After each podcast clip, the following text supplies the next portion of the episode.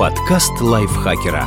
Полезно и интересно. Привет всем! Вы слушаете подкаст лайфхакера. Это короткие лекции о продуктивности, мотивации, отношениях, здоровье, в общем, обо всем, что сделает вашу жизнь лучше и проще. Меня зовут Ирина Рогава, и сегодня я расскажу вам про упражнения, которые помогут повысить самооценку.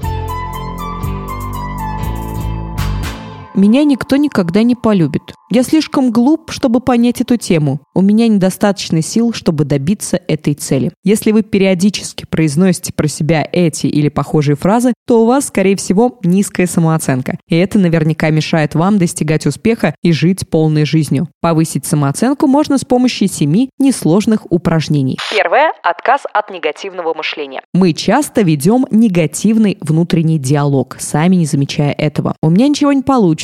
Я слишком ленив, чтобы чего-то добиться. Я слишком некрасив, чтобы кому-то понравиться. Все эти мысли сильно влияют на наше отношение к себе. Упражнение состоит в том, чтобы записывать все негативные умозаключения по поводу себя, которые у вас возникают. В конце дня перечитайте их и превратите каждую в положительный тезис. Вместо «у меня ничего не получится» «я многое умею, смогу научиться и этому». Вместо «я слишком ленив» «я добился того, что у меня есть, а это уже немало». Вместо «я некрасив» «я нравлюсь многим людям». Повторяйте эти фразы каждый день в течение недели. Вскоре они начнут возникать у вас в голове сами собой. Второе – воспитание хорошего отношения к себе. Перечитайте негативные мысли, записанные во время выполнения прошлого упражнения. Да-да-да-да, прошлое упражнение вам нужно выполнить.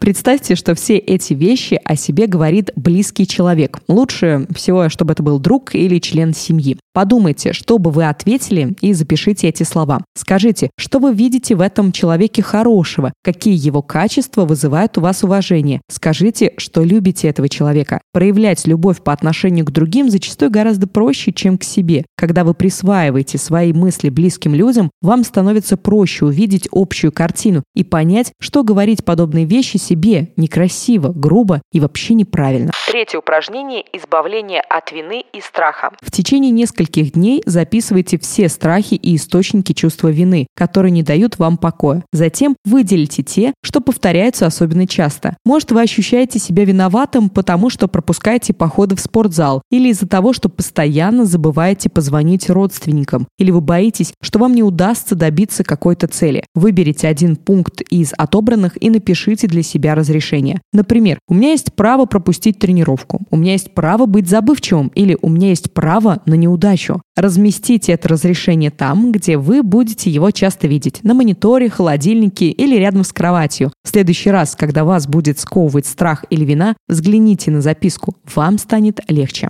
Четвертое упражнение – принятие своих особенностей. Почти у каждого человека есть черты, которые ему не нравятся. Вы прекрасно знаете, что вас в себе не устраивает, будь то низкий рост, лишний вес или лысина. Составьте список этих качеств и напишите благодарность каждому из них. Например, спасибо моей лысине за то, что она помогает тратить меньше шампуня. Спасибо моему росту за то, что я могу удобно разместиться в любой машине. Или спасибо моему животу за то, что выносил моего ребенка. Некоторые ваши черты могут вам не нравиться, но они делают вас такими, какие вы есть. Отношение к ним можно изменить, а любить себя гораздо полезнее и приятнее, чем вечно быть недовольным собой. Упражнение пятое. Изучение своей истории. Сравнение себя с другими заложено в нашей природе. Соцсети упростили эту задачу. Люди публикуют там лучшее, что есть в их жизни, и часто может казаться, что ваша действительность гораздо скучнее. Чтобы избавиться от этого ощущения, полезно составить свою историю. Это можно сделать на бумаге или в цифровом виде. Начиная со дня своего рождения, вспомните и запишите важные моменты в вашей жизни. Такие, что дороги лично вам, а не те, что впечатлили бы других людей. Может быть, первый медленный танец стал для вас настоящим событием или вам запомнилось знакомство с творчеством любимого писателя. Добавьте туда и трудные решения. Это тоже важные вехи. Например, уход с нелюбимой работы или переезд. Обращайтесь к этой хронологии каждый раз, когда вам начнет казаться, что в вашей жизни жизни не происходит ничего интересного. Вы увидите, что прошли через многое, и это повысит самоуважение.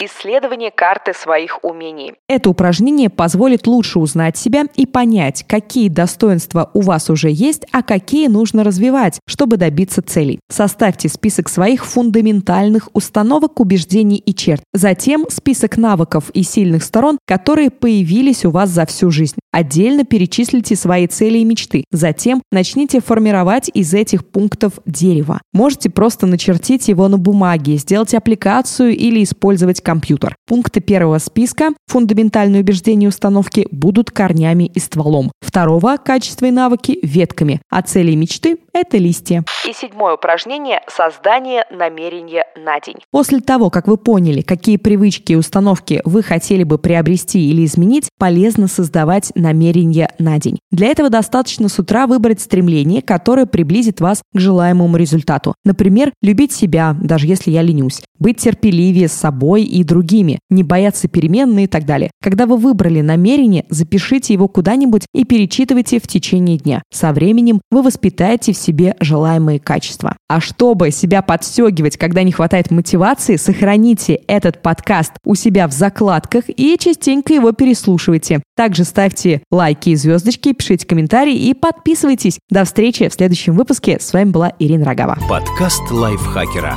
Полезно и интересно.